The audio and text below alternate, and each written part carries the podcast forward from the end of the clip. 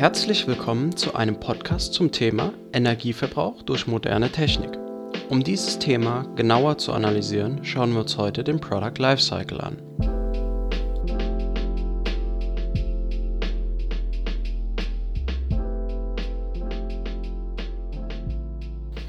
Beginnen wir also mit Abschnitt 1, der Geburt der Technik. Schon bei Beginn der Reise entstehen Umweltbelastungen durch den Rohstoffabbau und die Herstellung.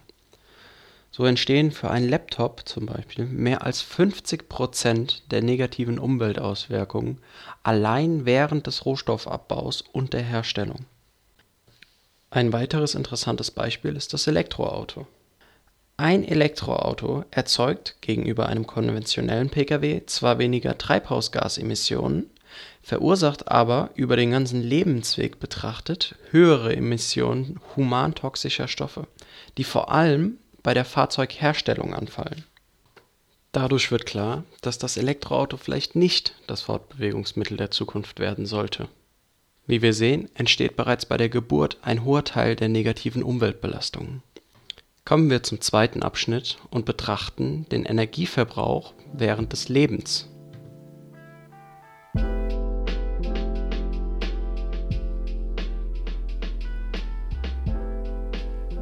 Die Lebensphase der Geräte. Der Energieverbrauch eines einzigen Gerätes scheint während der Lebensdauer nicht ins Gewicht zu fallen. Sieht man sich aber die Summe aller Geräte an, machen sich große Auswirkungen auf die Umwelt deutlich wie viel Energie verbrauchen digitale Geräte eigentlich? Alleine das Internet deckt 10% des weltweiten Energiebedarfs, und es werden in Deutschland jährlich 33 Millionen Tonnen CO2 durch das Internet und den Betrieb internetfähiger Geräte ausgestoßen. Das ist etwa so viel wie durch den innerdeutschen Flugverkehr. Nicht immer ist also alles Gold, was glänzt. Sieht man sich beispielsweise eine Smart Home Lampe an, verbraucht sie mehr Strom, wenn sie 24 Stunden auf Bereitschaft ist, als wenn eine normale Birne nur bei Bedarf angeschaltet wird.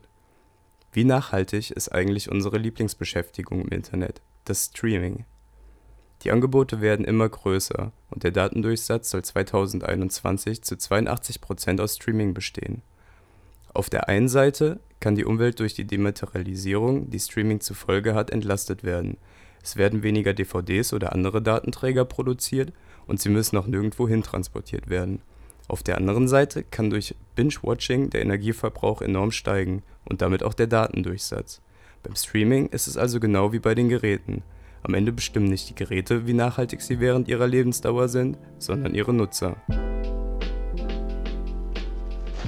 Hey, ich bin der Mike und ich möchte kurz mit euch über das Thema Tod durch Technik sprechen.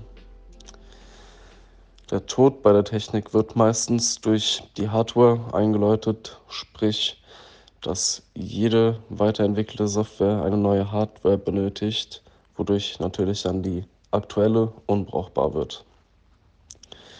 Es gibt viele Gesetze, wie zum Beispiel das Virtual Gesetz, das besagt, Software wird schneller langsam als Hardware schneller wird. Das heißt so viel wie, dass alle Altgeräte nur entsorgt werden, weil die Leistung für neue Softwareanforderungen nicht mehr ausreichend ist.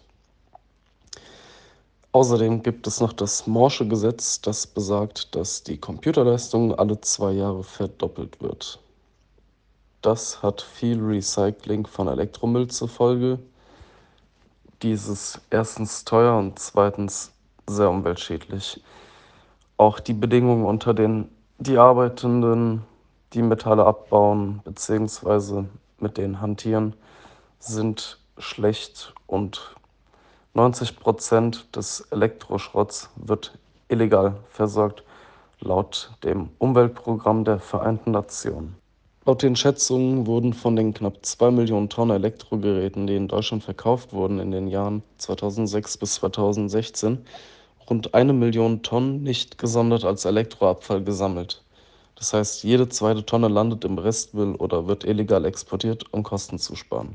Der größte Teil des Elektromülls findet seinen Weg direkt ins Ausland. Die Altgeräte, die dort ankommen, sind als gebraucht deklariert und werden auf großen Flächen verbrannt, welches den armen Familien viel Geld einbringt, um ihre Familie zu ernähren. Wie man es besser macht, hören Sie im nächsten Abschnitt.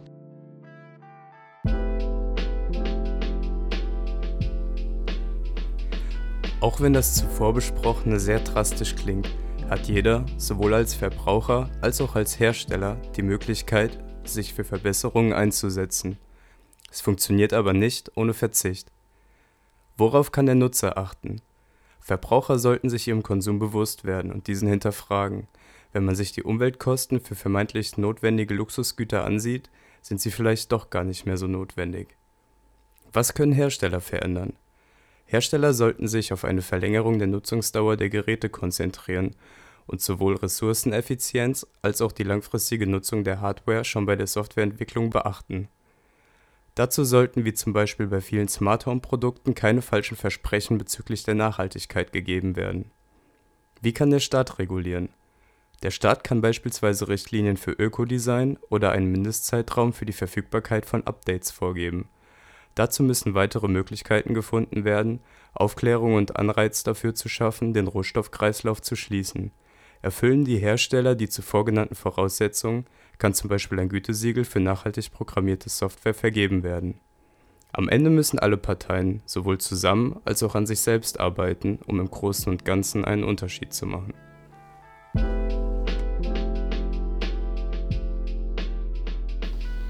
Nun sind wir am Ende unseres Podcasts angelangt. Wir danken Ihnen, dass Sie diesen Podcast angehört haben und wir hoffen, Sie konnten einige interessante Fakten mitnehmen und wünschen Ihnen einen schönen Tag.